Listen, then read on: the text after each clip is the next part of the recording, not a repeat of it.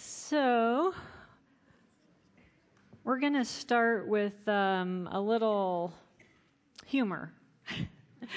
uh, that's always good for the soul, right? So, we're going to watch a video. To attend your favorite service, introducing Virtual Reality Church. Start by choosing a church building that meets your needs. Tired of the stress of having to choose a Sunday morning outfit? Never make a fashion mistake again because Virtual Reality Church will style you based on your denomination. Not a people person? Select the introvert experience to completely eliminate the welcome team, meet and greet time, connect cards, and that awkward hold hands with the person next to you thing we still do. Next, personalize your morning by choosing the worship experience that you want. Feeling a touch of white guilt? Add a minority worship leader. Custom options even let you tailor the skinniness of your worship leader's jeans. Finally, no more having to endure songs that you don't like. With Virtual Reality Church, you're in charge. For the sermon, choose the amount of conviction you like and we'll select a pastor for you. We'll even let you tailor your sermon topics so you'll never have to attend a Vision Sunday or a sermon series on giving. And never worry again about dozing off during the sermon. With Virtual Reality Church, you can sleep as long as you want. Kids being bad in nursery? Who cares? Worried about missing a football game? Enter your favorite team and we'll provide notifications when the game is starting. Never miss a kickoff again. Want to go forward for prayer? Well, if you selected a Pentecostal service, always stand in front of a mattress. Even connect your social media accounts and we'll post for you. Get credit for being super spiritual, all from the comfort of your couch. Finally, an option for people asking the question, How can I make Sunday morning even more about me? Virtual Reality Church, the future of church attendance. Tired of having to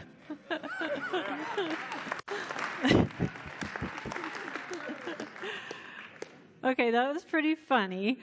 But I mean, there is a thing on the metaverse that's a virtual church, and you can attend, put your little headset on. It's kind of crazy. I mean, if it works, great, but I don't know. I, I wonder how effective that is. But um, so, do you remember not so long ago when the world was so worried about our temperatures. If you went to the hospital, your doctor's office, school, work, the airport, they're sticking that thing on your forehead, seeing how hot you are. That sounds weird, but um, so that's your physical temperature that they're checking because they want to see if your body's sick, right? So, how do we gauge our spiritual temperature? In Revelation, John was given this vision uh, for and messages for the seven churches in Asia, and I believe that those messages can apply to our churches today and to us as individuals. Uh, there's a couple things that were not so pleasant that God had to say about the churches. Revelation 3 1 says, I know your deeds. You have a reputation of being alive, but you're dead. 3:15 says, "I know your deeds, that you're neither cold nor hot.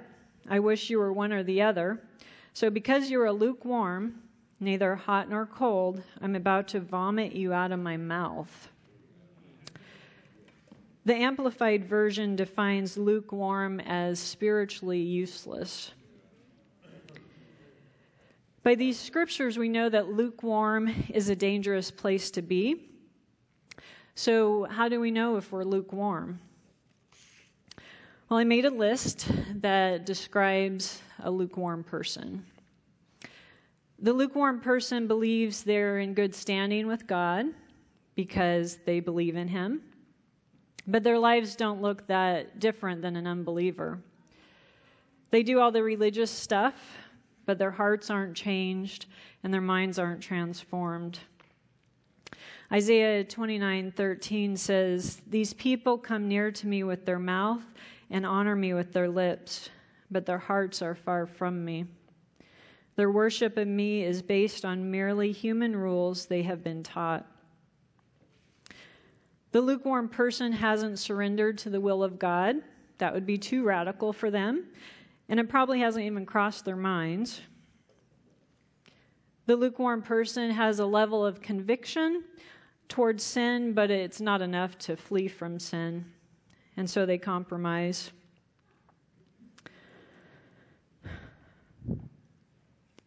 We have to be careful that we don't fall into this religious trap and think that we're in good standing with God, looking good on the outside, but having a secret sinful life. Lukewarm people are comfort seekers, content playing it safe, complacent and apathetic in their faith. Lukewarm people don't grow spiritually, they're stagnant. They like their spiritual food in a bottle. The lukewarm person loves sermons titled, You are very powerful. It's your time to shine. The true you. And my favorite, bless yourself. These are real sermon titles by a mega church pastor. I didn't listen to the sermons, so they could be good, but I have a feeling there's a lot of ear tickling going on in those sermons. You wouldn't catch a lukewarm person listening to a sermon titled, Hell is Hotter Than You Think. they probably don't even believe in hell, and sermons that convict their heart are way too uncomfortable. So I was able to come up with these descriptions because that was the life I lived for a very long time. I'm glad that God didn't give up on me and that his passion for me wasn't equal to my passion for him. The lukewarm person is a danger to themselves. If you would turn in your Bibles to Matthew 721.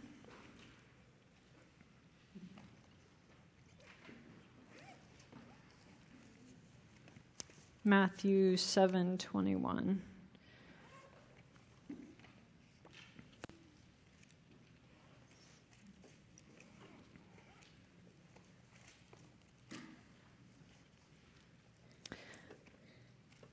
Not everyone who says to me, Lord, Lord, will enter the kingdom of heaven, but only the one who does the will of my Father who is in heaven. Many will say to me on that day, Lord, Lord, did we not prophesy in your name, and in your name drive out demons, and in your name perform many miracles? Then I will tell them plainly, I never knew you. Away from me, you evil doers. These people called him Lord, but they didn't do his will. They prophesied, they cast out demons, they performed miracles, but he didn't know them.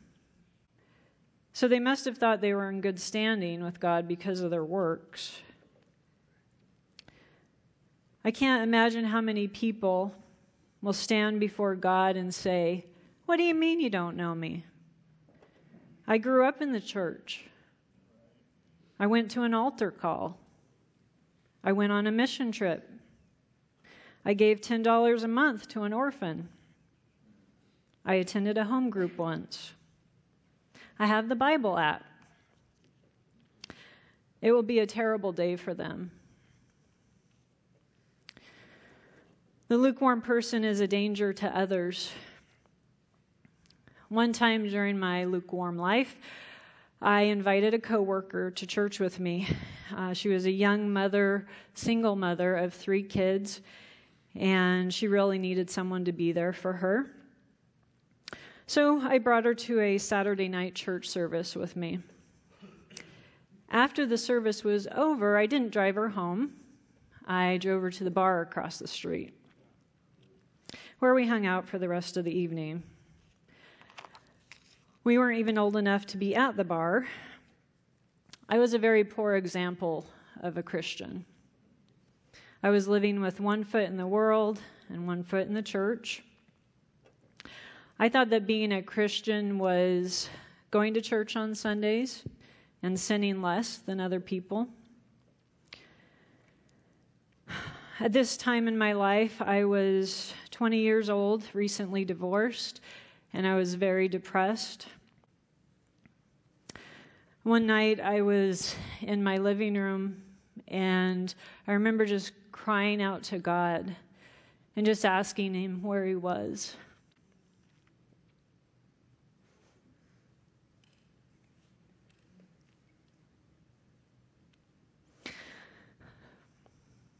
Was hurting so bad, and I just needed to hear from him. I asked him why he didn't help me. Well, I felt nothing and I heard nothing. The next day was Sunday, and I had no plans to go to church. I was just a tad irritated with God.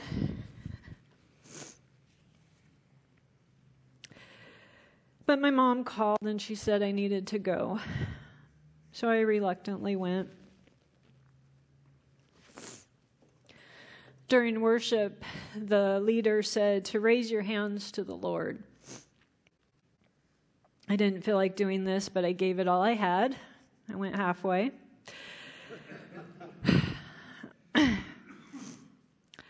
Not long after this, my hands were pulled into the air and they began waving around. I wasn't doing this. I was in shock. I had never had an encounter with God. All I did was read in the Bible what a judge he was and how, um, you know, I thought I was going to hell all the time. So that's the only side I saw of God.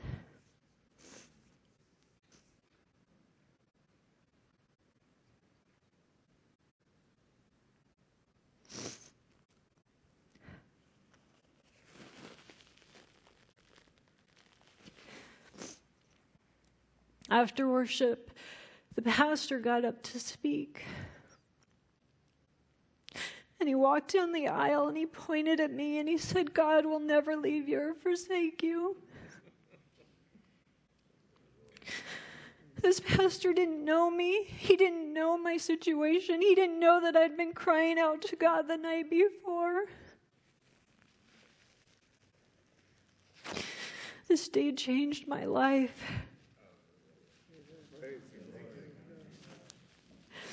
I knew that God was real. He heard my cry, and I needed to pursue Him. Sorry, I knew today was going to be tough, so.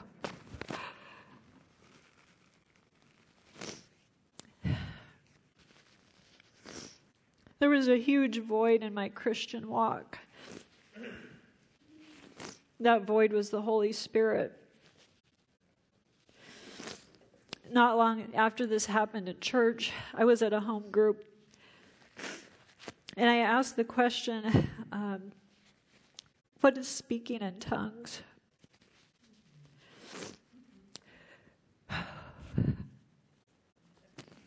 Can you mute me for a minute? I need to blow my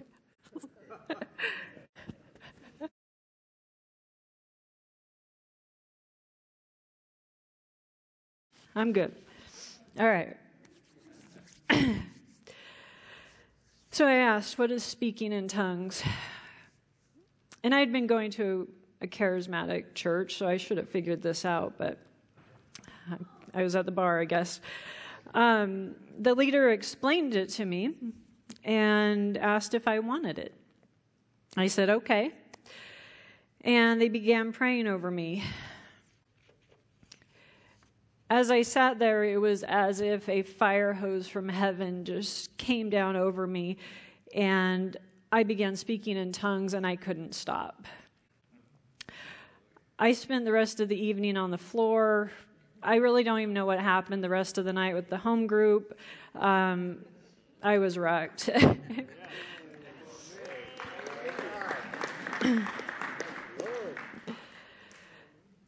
So I'd love to say, you know, the story was happily ever after and I never failed again.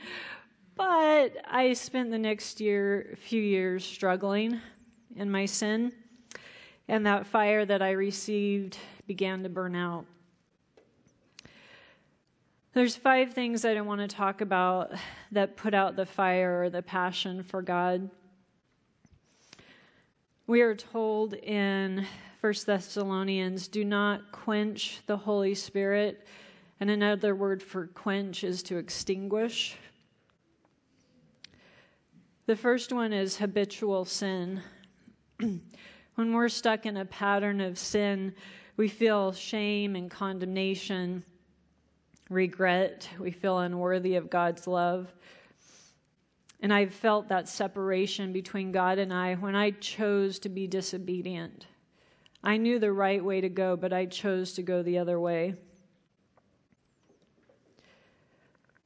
The second is offense. So, I, I mean, who isn't offended today, right? You get on Facebook, you can find about 500 people that are offended by something. Um, John Bevere wrote a book called The Bait of Satan. Has anyone read that?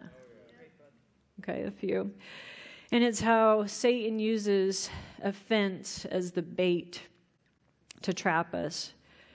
The word offense or stumbling block in the Greek is scandalon, and it refers to the trigger part of an animal trap that the bait is put on. So we have this decision to make when we're offended, we're insulted, we're hurt. We can take that bait and we can become defensive, hold resentment, unforgiveness. Or we can turn the other cheek, so to speak. We can forgive quickly, don't dwell on it, and pray for that person. Proverbs says it is to a man's glory to overlook an offense. The third one is worldly focused.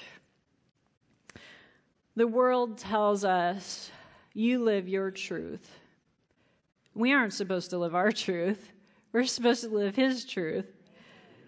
Two very different things, two different paths. The world has so many distractions that it's very easily to get sidetracked. The world will get you focused on yourself, how you look, how much money you make, how popular you are. It will keep you so busy that you have no time for God. Worldly focus brings discouragement. The news is 99% bad. I'm confident of that. We hear about the worst crimes, how corrupt our government is, the horrors of war, how good is evil and evil is good now. I'm not even really sure why good news doesn't sell, but it'd be nice if it did. Uh, hope is definitely dis- diminished um, when we're focused on the world. Number four is trials and suffering. Uh, James 1 2 in the Passion Translation says, My fellow believers, when it seems as though you are facing nothing but difficulties, see it as an invaluable opportunity to experience the greatest joy that you can. For you know that when your faith is tested, it stirs up in you the power of endurance. And then, as your endurance grows even stronger, it will release perfection into every part of your being until there is nothing missing and nothing lacking. When I read about the followers of Jesus in the Bible, they seem to be a different breed than what we see in America today. We might call them on fire for the Lord, but it was normal Christianity. They left everything to follow Jesus. They wouldn't sacrifice to other gods or renounce their faith. And because of this, they were stoned to death, they were beheaded, nailed to crosses, eaten by lions in a public arena for everyone to watch. They would be hung on poles alive, drenched in tar, and then set on fire as a human torch. It can be very difficult to remain passionate for God when everything in your life seems to be falling apart. When people you love are sick or they're dying, and all the prayers you prayed haven't been answered. You're just sick of being sick and tired. And you might wonder if God really cares about your situation. Number five is not fellowshipping with other believers. There are many reasons people don't go to church or a home group. Maybe someone in the church offended them. People aren't perfect, so there is no perfect church. If you've been alive very long, you know that, right? Um, maybe they see people in the church being hypocrites or church leaders in sexual sin. Maybe they aren't into organized religion or they can't find a church they like. Some say church is boring. I like what Isaiah Saldivar says that God isn't boring, you are.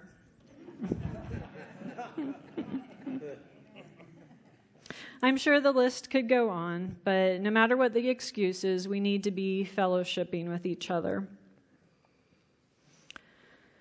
So, with all the fire extinguishers out there, how do we stay passionate for the Lord? We can ask the Lord for the hunger to know Him more and to put that passion back in our hearts. There's a few years ago that I just felt spiritually dry and dead.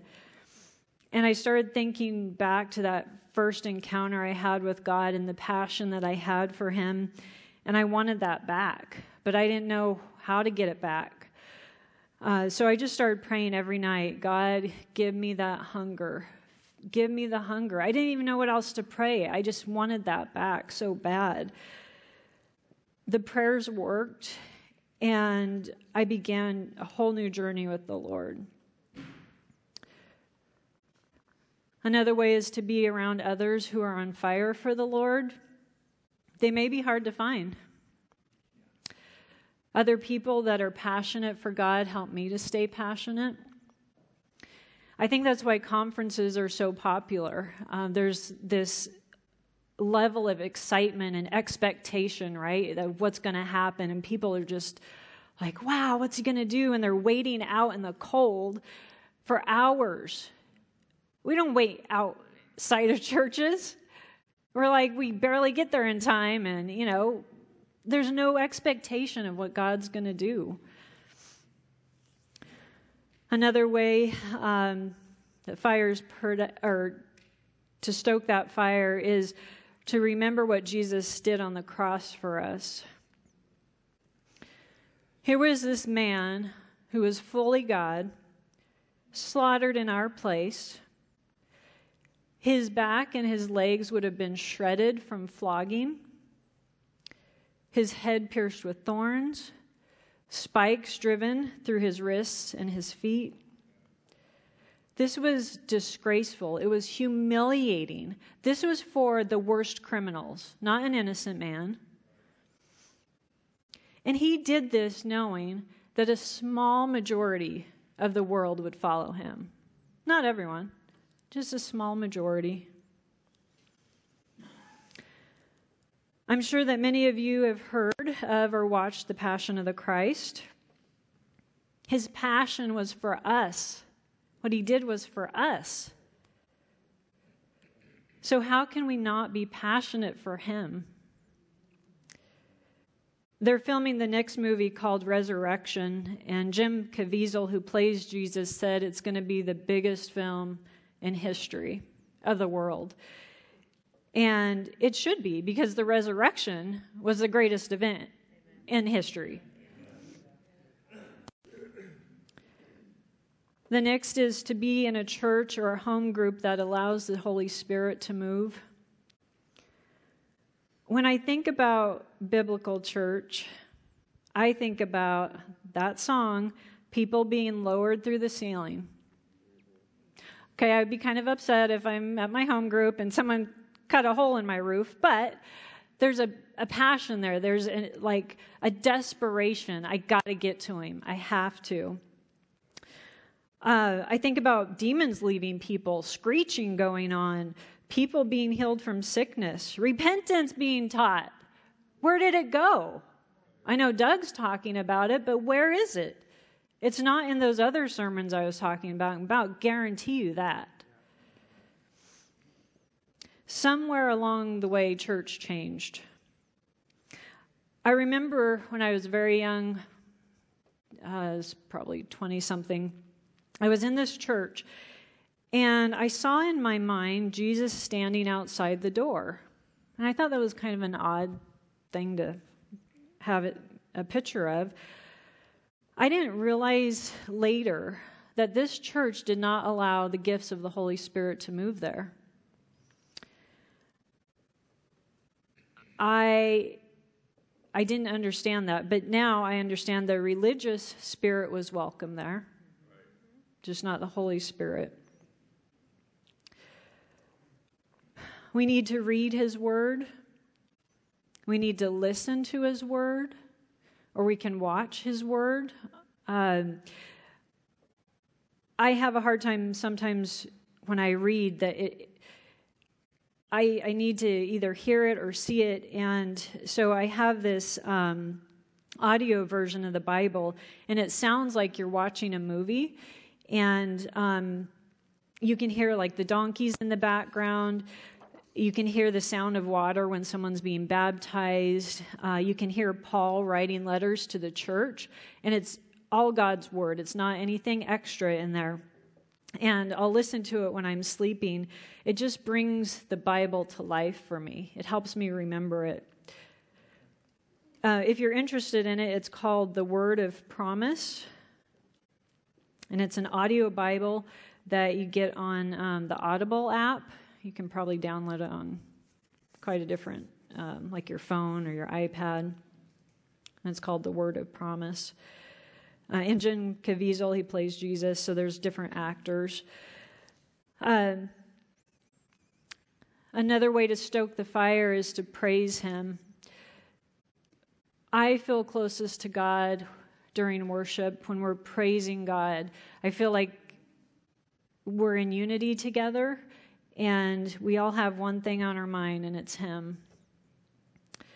Um, worship is another way.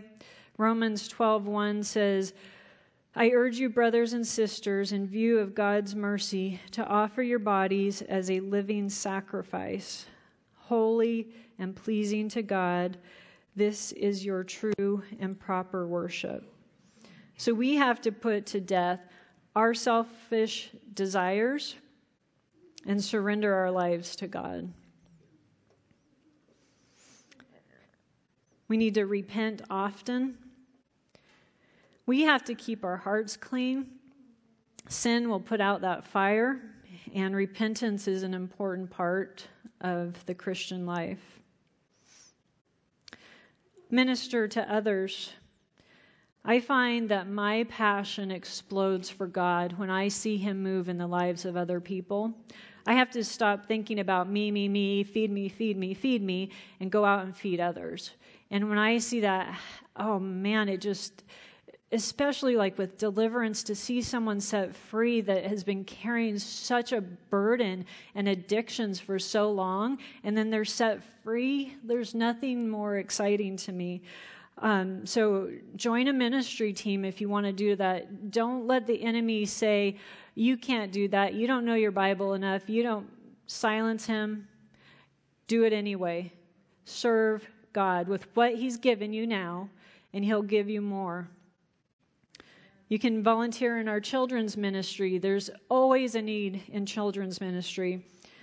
You can lead the chapel at the mission. Uh, I know Renata does that, and Mari, um, and Cherie, and I've done that in the past. And it is amazing what happens um, when you just feed into other people, into their lives. So the last one is to be filled with the Holy Spirit. Luke 11:13 says, "If you then, though you are evil, know how to give good gifts to your children, how much more will your Father in heaven give the Holy Spirit to those who ask him?"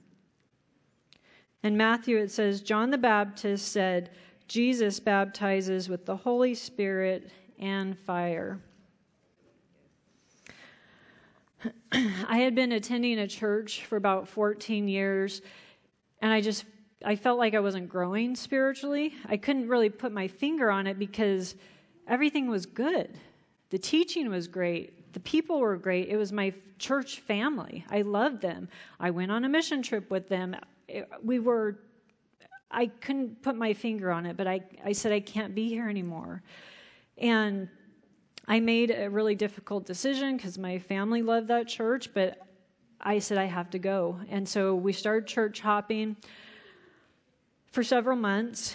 And um, I came to an encounter night at this church.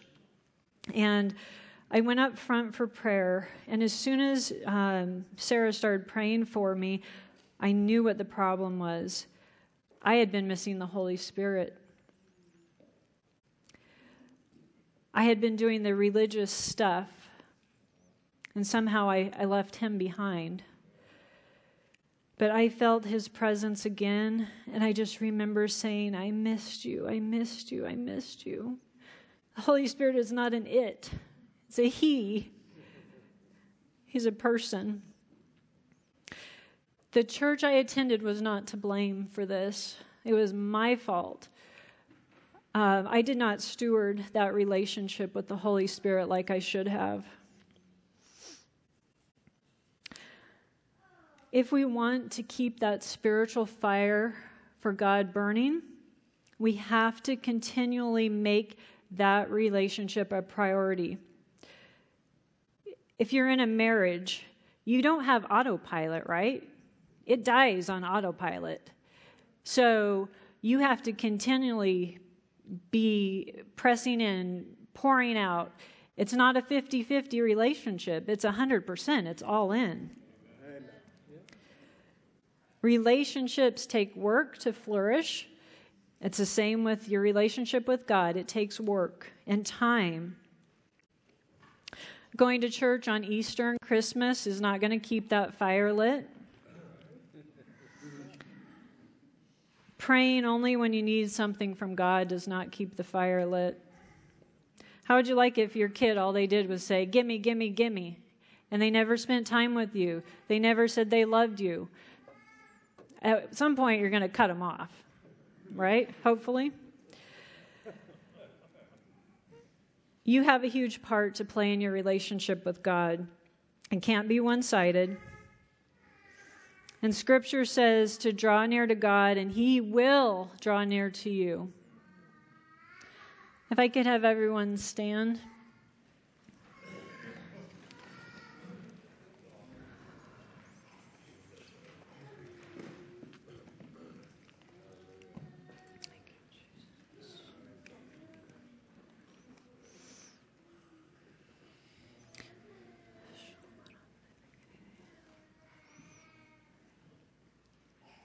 Lord, I know what your desire is for the church, not just our church, but your church, your church body.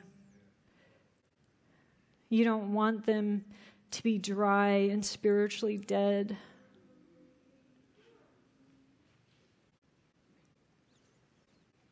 You want to have a relationship with each one of us. It's not enough to go to church.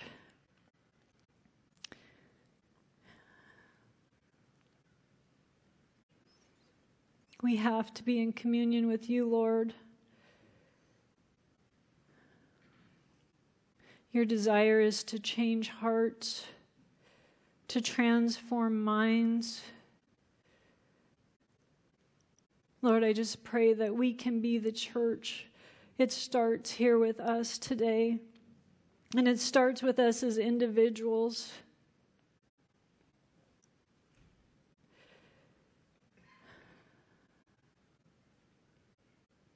We want so bad in this, our America, to be revived. But do we want to repent? Do we want to say, Our hands are unclean? Look what we've done. Look what we've done to your nation, Lord. Do we deserve mercy or do we deserve judgment?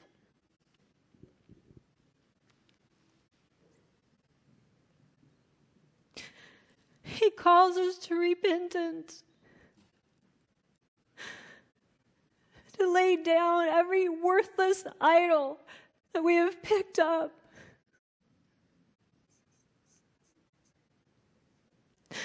Everything that has come before Him. What have we placed before you, God?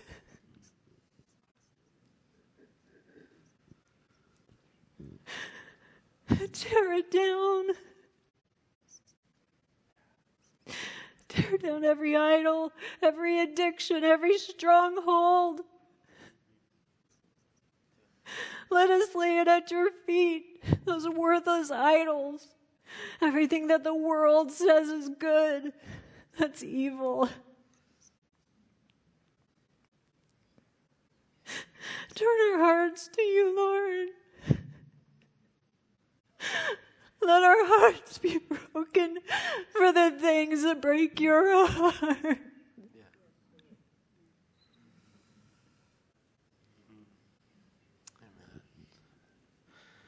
Amen. You guys heard this message. How can we not respond?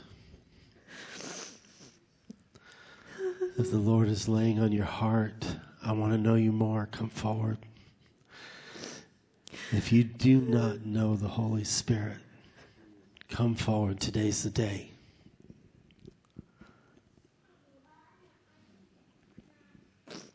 If you're struggling with addictions or habitual sin, whatever that is, today's the day. Today's the day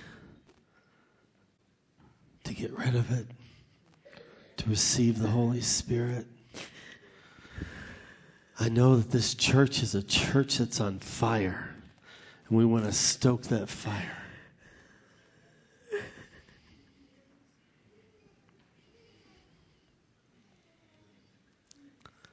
Anybody?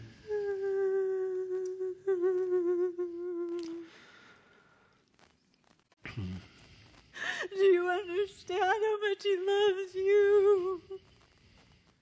Do you understand the sacrifice that was made for you? He loves you. He loves you.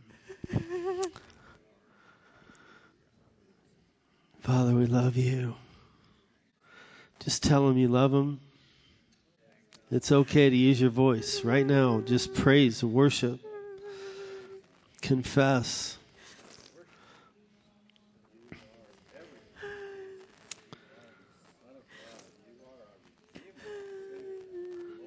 Thank you so much for for pouring out for pouring out, Lord.